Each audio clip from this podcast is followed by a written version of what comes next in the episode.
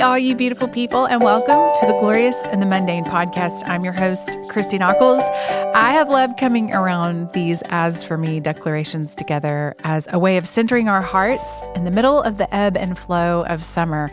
I know that for many of you, at least if you live in the South, school is about to start.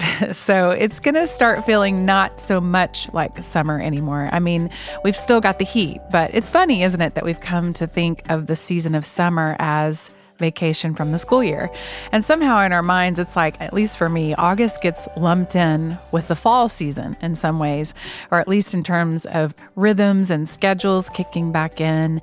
But my hope is that these last few episodes of this series will meet you in the sweetest way as we experience this natural shift and transition. Well, I'm happy to say that I wrote this podcast while sitting in my new screened-in porch that I told you about last episode. Yes, that's right. We're finally able to use the space that we've been working so hard to create. I mean, we didn't work so hard to create the screened-in porch, but, you know, I told you all the other things we were doing around the carpenters that were out there making it happen. But to get to break in that new space, I was so privileged to get to host a group of friends this past week to celebrate a milestone birthday for our friend, Michele, who I mentioned last week and who I have had as a guest on this podcast. We had talked about maybe getting away with a group of her friends, but once we started talking about who she would invite, we realized that though she's from Texas, she actually has such a solid group of friends here in the Nashville area that she not only wanted to spend time with, but she wanted many of those friends to get to meet each other. We had a few of her friends actually fly in or drive in from out of town, and that was fun because Keeper's Branch got to turn into an Airbnb for a couple of nights.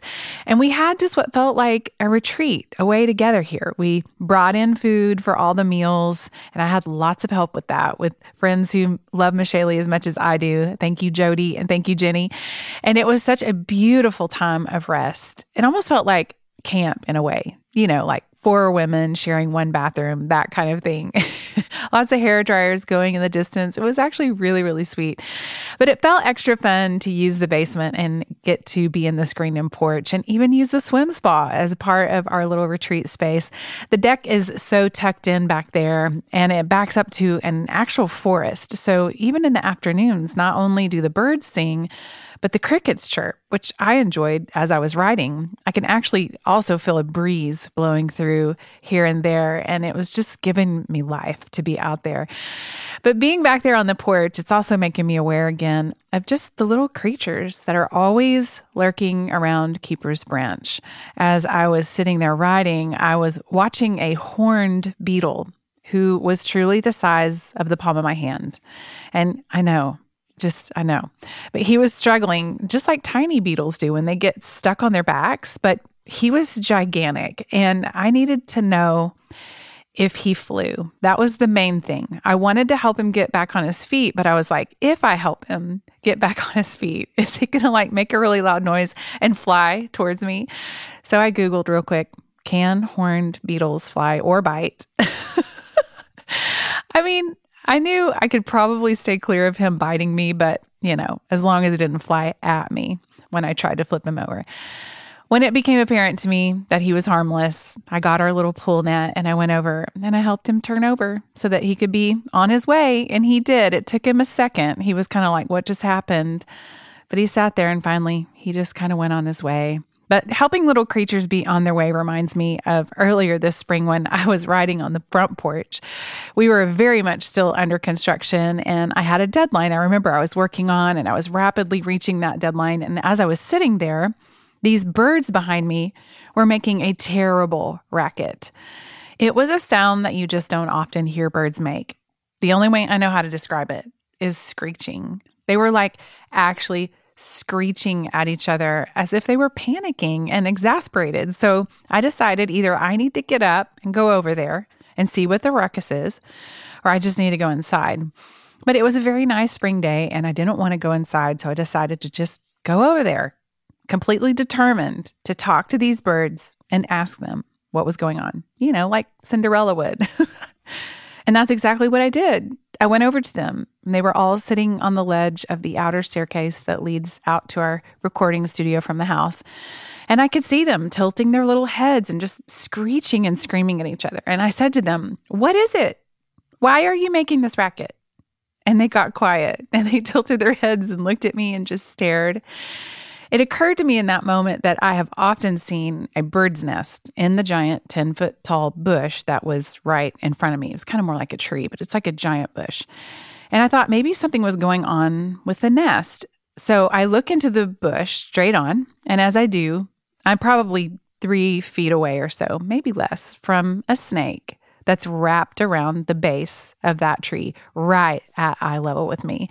And I was like, oh, okay. I'm so sorry. I started talking to them and telling them, okay, I understand your plight. I looked high and low to try to see if there was a nest in the bush, and I could not see one.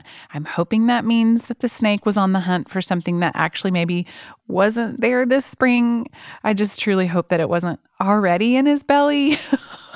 I studied the snake's head and tail. He did not look poisonous to me. That's what I've learned to do. Poisonous snakes, they have more of a triangular shaped head. And most venomous snakes also have like interesting color patterns. They're actually really beautiful. Whereas the fellow I was looking at in the bush had more of just a round head, and he was mainly black with maybe just some yellow stripes. So I went in to get Nathan to have him double check. And then our carpenter, who is a 70-year-old man that was working on the deck, he came over. We had him triple check for us, and we decided just to let this snake be. We've learned that you don't want to mess with the ecosystem around you unless you just have to, like the rattlesnake moment. We needed to intervene. But if there's not reason to intervene, we've learned to just leave it be because everything around us has an order and a rhythm to it. I did read after the rattlesnake incident that if a rattlesnake is coming that close to your house and infringing on your property, you most likely have a bit of a rodent problem. So then it made me research what causes an overabundance of rodents. And then again, you look at the food source of what the rodents are coming after around your house.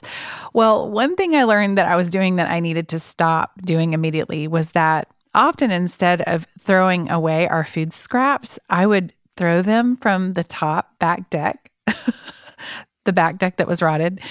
I would risk my life a lot of times to just go back there and chunk food because, you know, I thought I was feeding the birds and the deer and all the sweet little animals. I was feeding animals, but I was feeding rodents and attracting way too many of them probably. And that's why we maybe were having a snake problem.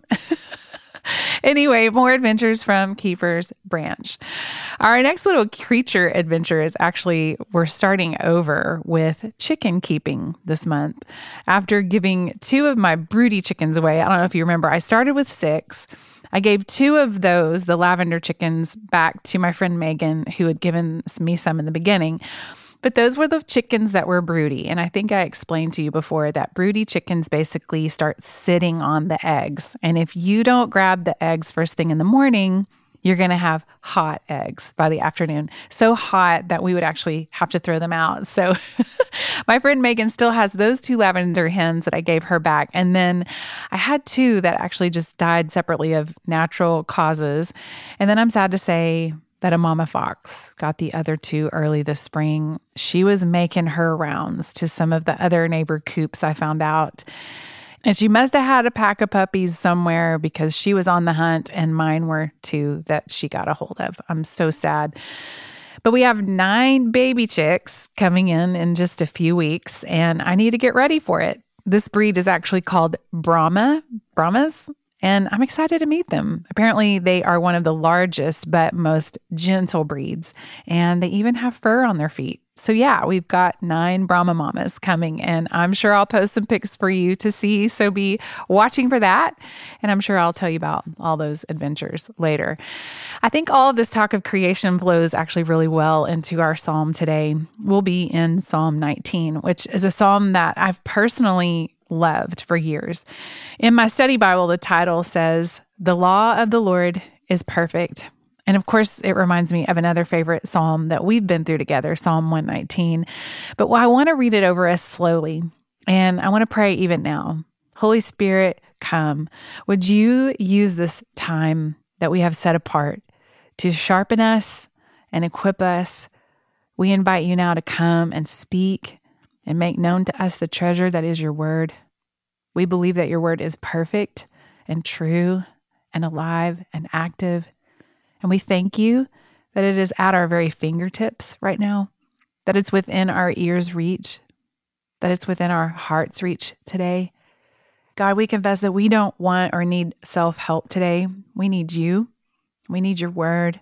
We resist the temptation to rely on what the world offers us, and we push through and lean in once again, as my dear friend Michele reminded me of this week, Jeremiah 6:16. Lord, we stand by the roads and look and ask for the ancient paths where the good way is, and we walk in it. We want to find rest for our souls. Yes, Lord, we ask for the old godly way today, and we want to walk in it and travel its path, that we will find rest today for our souls in Jesus' name. Psalm 19, the law of the Lord is perfect. To the choir master, a psalm of David. The heavens declare the glory of God, and the sky above proclaims his handiwork.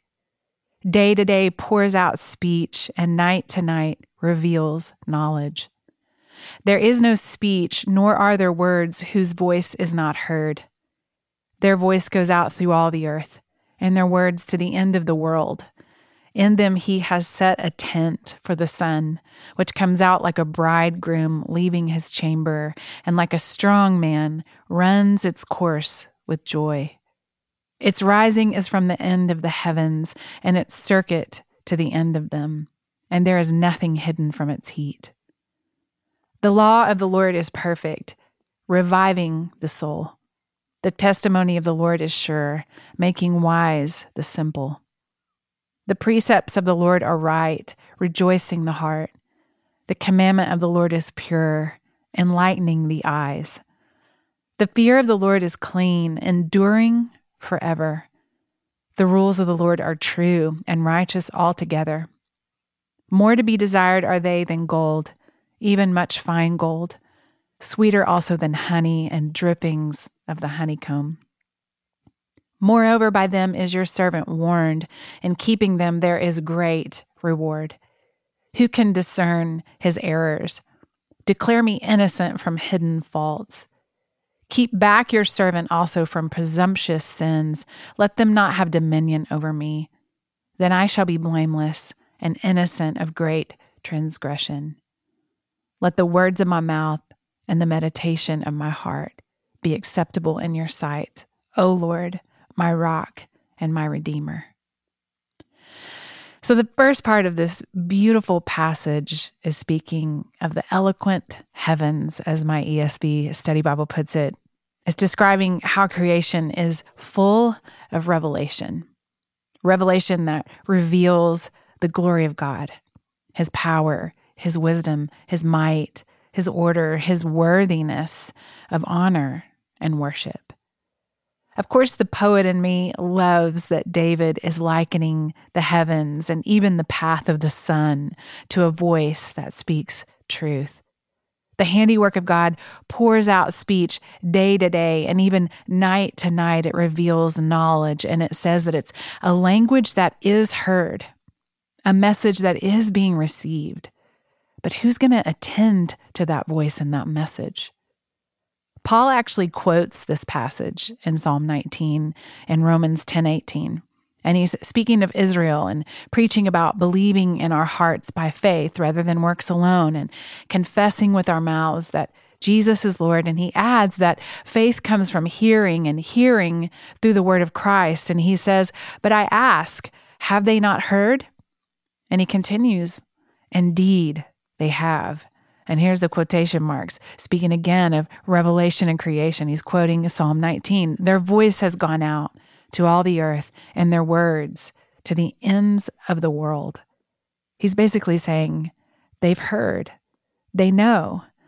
And in another place in Romans, Paul says something equally as sobering. Romans 1:18 through 23, it says, "For the wrath of God is revealed from heaven against all ungodliness and unrighteousness of men, who by their unrighteousness suppress the truth.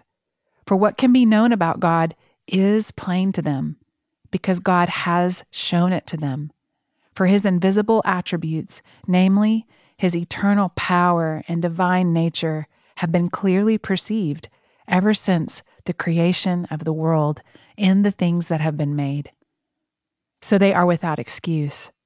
For although they knew God, they did not honor him as God or give thanks to him, but they became futile in their thinking, and their foolish hearts were darkened. Claiming to be wise, they became fools and exchanged the glory of the immortal God for images resembling mortal man and birds and animals and creeping things. I think this is sobering when you set this up next to, say, 2 Peter 3:9, where it says, "The Lord is not slow to fulfill his promise, as some count slowness, but is patient towards you, not wishing that any should perish, but that all should reach repentance." So this is God's heart, the heart of a father. But holding it up to Psalm 19 today, there's also a very clear indication that he is day to day and night to night revealing himself to the world. He's making himself known and has been since the beginning of creation. I looked up verse 2 in the original language where it says, "Day to day pours out speech," speaking of the heavens, declaring the glory of God. And that phrase, literally pours out speech, means to flow or spring up or even belch out. It literally said belch. And then that word speech, the word for it is promise. The heavens literally flow or spring up or belch out promise. Isn't that beautiful? That's right. The word speech there is the word omer, and it means promise. How beautiful.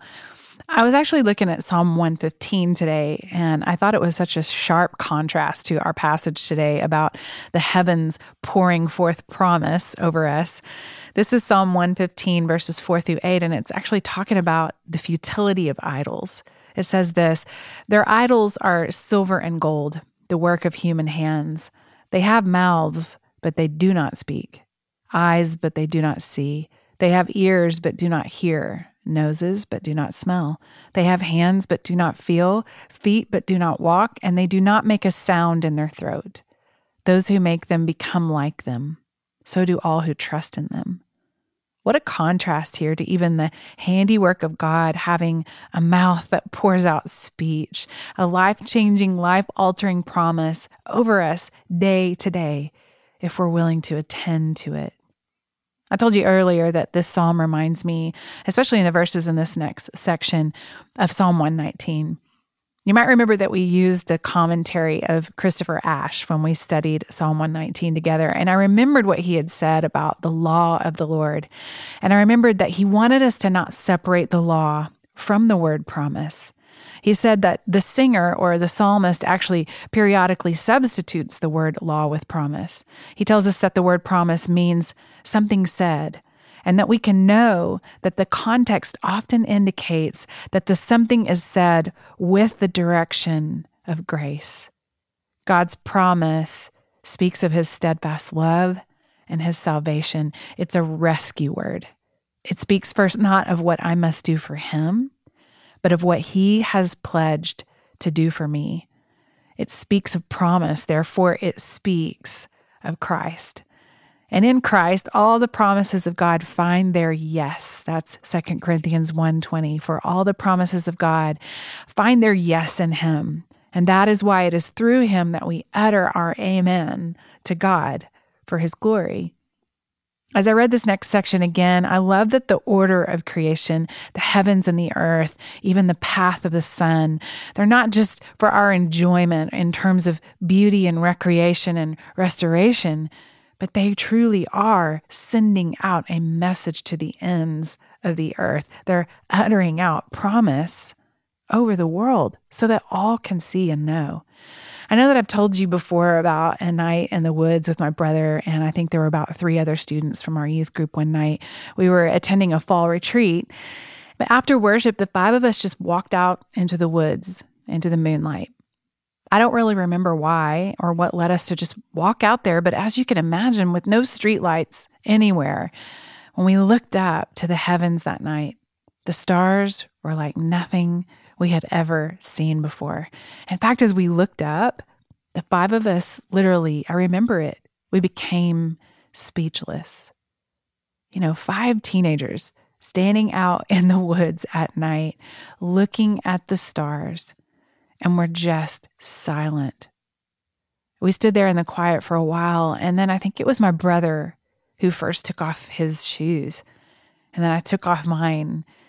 And around the circle, we just stood there barefoot in the woods on that crisp fall night. And one by one, we began to pray. And really, I remember just cry out to God. He was revealing himself to us that night. I remember it was the first time that I specifically was aware of his glory, of his majesty, his magnitude. And I remember weeping uncontrollably along with the others. The heavens poured out promise over us that night, like words spoken over our lives in the direction of grace and the promise of Christ, who had made a way for us to come before a holy God that night and cry out to him. I'll never forget it. It has marked me for the rest of my life. And you think of just the simplicity that we just looked up that night. The heavens poured out promise and revelation over us. This was the beginning of me truly understanding the weight of this next section. The law of the Lord is perfect, reviving the soul. The testimony of the Lord is sure, making wise the simple. The precepts of the Lord are right, rejoicing the heart. The commandment of the Lord is pure, enlightening the eyes. The fear of the Lord is clean, enduring forever. The rules of the Lord are true, righteous altogether. More to be desired than gold, even much fine gold. Sweeter also than honey and drippings of the honeycomb. My friend Jody has such a gift with preparing food and making the presentation of food look amazing. And she brought some honey still on the honeycomb to Michele's birthday gathering this past week so that we could have it on our charcuterie board. But in the shuffle, she and I both forgot about the honeycomb and it didn't make it on the boards for dinner. But oh my goodness, what a sweet right before bed snack it was that night for a few of us around the kitchen island. And then Nathan and I kept on enjoying it for the next few days after. But there's just nothing sweeter than honey straight from the honeycomb. If you've never had it, you got to find it. You got to try it. My friend Brooke had also brought us some peaches from the peach truck here in Nashville. And all week, Nathan and I had been dipping those peaches in that honeycomb along with some little wheat crackers. And it's just the kind of sweetness and goodness where you just close your eyes with each bite, or at least I did. And you just almost can't believe how naturally yummy and sweet and good it is. So it's just making my heart happy right now that David is comparing the rules of the Lord with the sweetness and the drippings of a honeycomb. He says that they are much to be desired, even more than gold. That's right. Even in this section where we see the words law, rules, precepts, testimony, commandment, they're each coupled with these words like sweetness, reviving, sure and right, rejoicing, pure, enlightening the eyes. We see the words clean, enduring, and true. There's something in this for us, isn't there? I want to point out again that as we look at the law of God, we are sitting in the new covenant promise of Jesus's finished work. And I remember too that Christopher Ash talked about the need to sing these psalms, even the ones that come around the law of God. But I love that he said, the right music to go with the lyrics of this psalm is the music of grace and the melodies of Christ. When we sing it, we must tie the law to the promises. We must never divorce the statutes from the Savior, and we must never cut off the commandments from Christ. And with this unique and beautiful perspective, we sing out that God's rules revive us. His way works. It's sure, and it makes us wise. His precepts rejoice our heart. His commandments enlighten our eyes, and with our eyes being the window to our soul, we're purified. The fear of the Lord is clean. That just means fair or pure, and it's the kind that endures forever. His rules are righteous. There's no fault in them, And in time, we do begin to desire them. And the more we experience that God's way works, the more we desire God's way. As you well know, this doesn't mean we'll have the absence of hardship or trial. No, that's just it. It's even in the midst of hardship and trial, our hearts find joy that's unexplainable. In this last section, the psalmist is experiencing confession and consecration, like we've talked about before many times. He's essentially saying, Lord, as I look upon you once more, your greatness, your glory, the fact that you made a path for the sun and nothing's hidden from its heat, I see once again that the heavens you have made are pouring out revelation, so much that humans can know and perceive that you are real and you are here. So I'm humbled once again. I surrender to you. This seems to be his posture. Like, have your way in me. He goes on, let me be properly warned by your rules, and let me remember that there is a reward in keeping him. This alone deserves a pause and a ponder. Not only is there a warning, there's a reward. It's a both and. And then he leans in more. He wants to be declared innocent of any secret sin, even unintentional sin. He wants it all out in the open. And then he says, keep me also from presumptuous sin, the prideful, arrogant kind that's intentional and thought out. He's saying, keep me from it, Lord. This reminded me of how important it is to remember that there's different kinds of sin. And wow, we've been in Romans a lot today, but Romans 14:23, it kind of blows our idea of sin out of the water a bit when Paul says, whatever is not from faith is sin. Like, wowzers, that is a really tough one. But Paul is actually addressing a situation where some believers were super caught up in the argument of what was right or wrong to eat or drink. And instead of labeling for them what was right or wrong to eat or drink, he just basically says, he takes sin all the way back to the very root so that these believers could see that this is about conviction and a relationship with the Holy Spirit. And because of that, it's just going to look different for each of us in terms of what we do and don't feel the freedom to do. And so he says, whatever is not done from faith, and I believe what he's meaning there is just when we're not trusting God and we do something out of a place of not trusting him, it's sin. Meaning if God has given you a conviction in your heart about something that you're not supposed to do or partake in and you do it anyway, that's sin.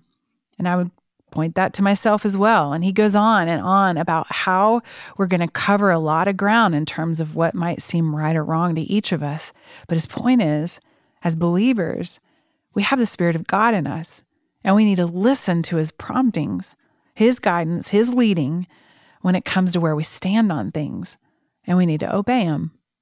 I'll give you a real life example in my own life. Once again, glorious in the mundane style. I'm thinking of a time recently when someone really hurt my feelings, and that hurt actually spiked a bit of anger inside of me. Not anger that was shown, but just anger that I kept inside. When I think back on the situation and I look at it just black and white, I really was wronged. So in terms of the actual incident, I wasn't at fault. However, the agitation that I've talked about with you before, it was on stun. My friend used the word consternation to describe it. Just a kind of shock where you feel flustered about it and you can't really operate like yourself in the moment. And of course, I knew that the fact that there was anger in me present, that I was going to need to take that to Jesus and get that resolved. So I went there with the Lord. I asked him, where did I go wrong? I want to know. Why the intense agitation? AKA, what do you have for me in this? Where are you working in my life? I'm sorry that I let this rattle me like it did. Will you forgive me, Lord? And he began to speak to me and show me. The consternation deep down popped up because what the person did made me doubt something about myself, something that I know to be true and God-given about myself. But I doubted it in the moment. And I let it fluster me. And I proceeded without faith in that moment to the point of even choosing to not lead in that moment in the way that I know that I should have looking back. There are so many necessary nuances to walking with God because it's personal, isn't it? And we all have our struggles, don't we? We each have distinct ways that we need to trust the Lord. Yes, there's some overlap, and overall there is foundational truth that doesn't move or shift. But developing an actual relationship with God, truly knowing Him and Him knowing you, where we take things like this, where David's just wanting all of it to be laid out before the Lord, unintentional and intentional. He's like, God, I want to be blameless in your sight. I want to be free of all of this. It's going to look different for all of us, like beautifully different for all of us, because God is such a personal God. And in that moment of confession with the Lord, do you think I felt shame? No, you know I didn't. But think about the ways in which He might reveal His heart to you and I in a myriad of ways because of our distinct relationship with Him. Yes, He's that personal. But I do know this, you and I both will be parented well by our Father in a moment like that. When we come to Him and we say, I'm sorry, can I start over? What do I need to do to make this right? I think about our kids when they were little, especially, and they would know our disappointment about their behavior. In fact, you parents know that sometimes just disappointment is so much stronger than punishment in the moment. And there's just times where our kids are aware that they've hurt our hearts. And throughout their lives, our wording around confession and asking for forgiveness was, do you want to start over? And I'll never forget the hugs and tenderness that would come out of that. They did want to start over. They wanted to make things be right again and feel right again. They wanted our hearts to be pleased with them again. So when they'd have a blow up or when we would have a blow up, that's what we would say to each other. Can I start over? Will you forgive me? Can we wash the slate clean here? It's beautiful to think that even the confession of sin before Jesus can cultivate an intimacy with Him and others when we have the humility to just go there. This doesn't mean that we should just sin anytime we want, that it gives us like a free pass to do what we want and then we can just go snuggle with Jesus. That's even more Romans. I mean, not the snuggle with Jesus part, but going on sinning because grace abounds. No, it's more that when we're aware of our sin, we become more aware of God's heart. King David himself, he gives us this language all throughout the Psalms. It's so beautiful. Search me, O God. Know my heart, try me, know my thoughts, see if there be any wicked way in me. Cast me not away from your presence. Give me clean hands and a pure heart. Restore to me the joy of my salvation. Our enemy would love for sin to bring on shame and isolation, and he often succeeds with that. But I love how David gives us this language of true love here, where everything is out in the open with the Lord. In today's psalm, in verse 13, he says, do not let sin have dominion over me. I want to be blameless and pure in your sight. And what makes us blameless and pure in His sight? I should say, who makes us blameless and pure in His sight? Jesus. He's where we get to run. And I believe that we're meant to run to Him often, all throughout our day. This isn't legalism. This is like building a relationship. This is going back to God. We're invited to come before Him often as we need to, and ask Him for clean hands and a pure heart, asking Him where He's working in us, letting even our faults and failures afford us time in His presence where we're still and quieted, contented, and humbled. And even let the awareness of sin and even the ways we typically sin, let it begin to shape our habits and our longings. May it always make us keenly aware of our Father's heart for us and the fact that He's looking upon our hearts today rather than on what we might be doing for Him or for the kingdom today. He cares about our heart, and we should care about His. I'm reminded of a quote by David Wilkerson as we close. He said, the law is not intended for the person whose obedience springs out of a desire to please God. He is not concerned about what is legal or illegal, what is permitted or forbidden. He has only one criterion. What does my Lord desire? You can lay out all the law before Him, all the rules and regulations, and He will say, "You don't have to tell me not to do those things. I wouldn't do anything to hurt my Father. I love Him. I've already forsaken the world and its lust to go after Him whom my heart desires." Show me what He wants, not just what He forbids. I want His heart's desire to become my actions. I want to know His mind and obey it. Sure, I love His law, but that's for the lawless, for those who haven't come into a knowledge of intimacy with Christ. I have another law at work in my heart. It's the law of love, one that says, "Lord, what can I do to please you today?" Sounds a lot like David in this very last verse, and it definitely feels like our "as for me" declaration for the day. Let the words of my mouth and the meditation of my heart be acceptable in your sight, O Lord, my rock and my redeemer. Let the words of my mouth and the meditation of my heart be pleasing to you. Today I'm going to do something just a little bit different for our response time. I'm just going to actually let the music play out and let you sit with the Lord and ask Him where He's working in you today. Maybe you had a blow up like the one I shared about, and it's just kind of obvious right away where you need to go. But maybe it's not obvious, and you might want to just spend time with the Lord and asking Him to just make it obvious to you today. Lord, as we look upon your rules and your way, we're reminded that you sent Christ, your Son, as the ultimate sacrifice for our sin. And we get to approach you today covered by Jesus. Because He did give His life for us, we lay down our lives today and surrender. And we pray, Lord, that even repentance today would bring resolution and restoration to our souls. Let it lead us today to where you're working in us. Let it be awareness and mindfulness for us today, Holy Spirit, of how you are working in the inner workings of our heart. We want to lay everything before you. As for me, Lord, let the words of my mouth and the meditation of my heart be acceptable in your sight, O Lord, my rock and my redeemer.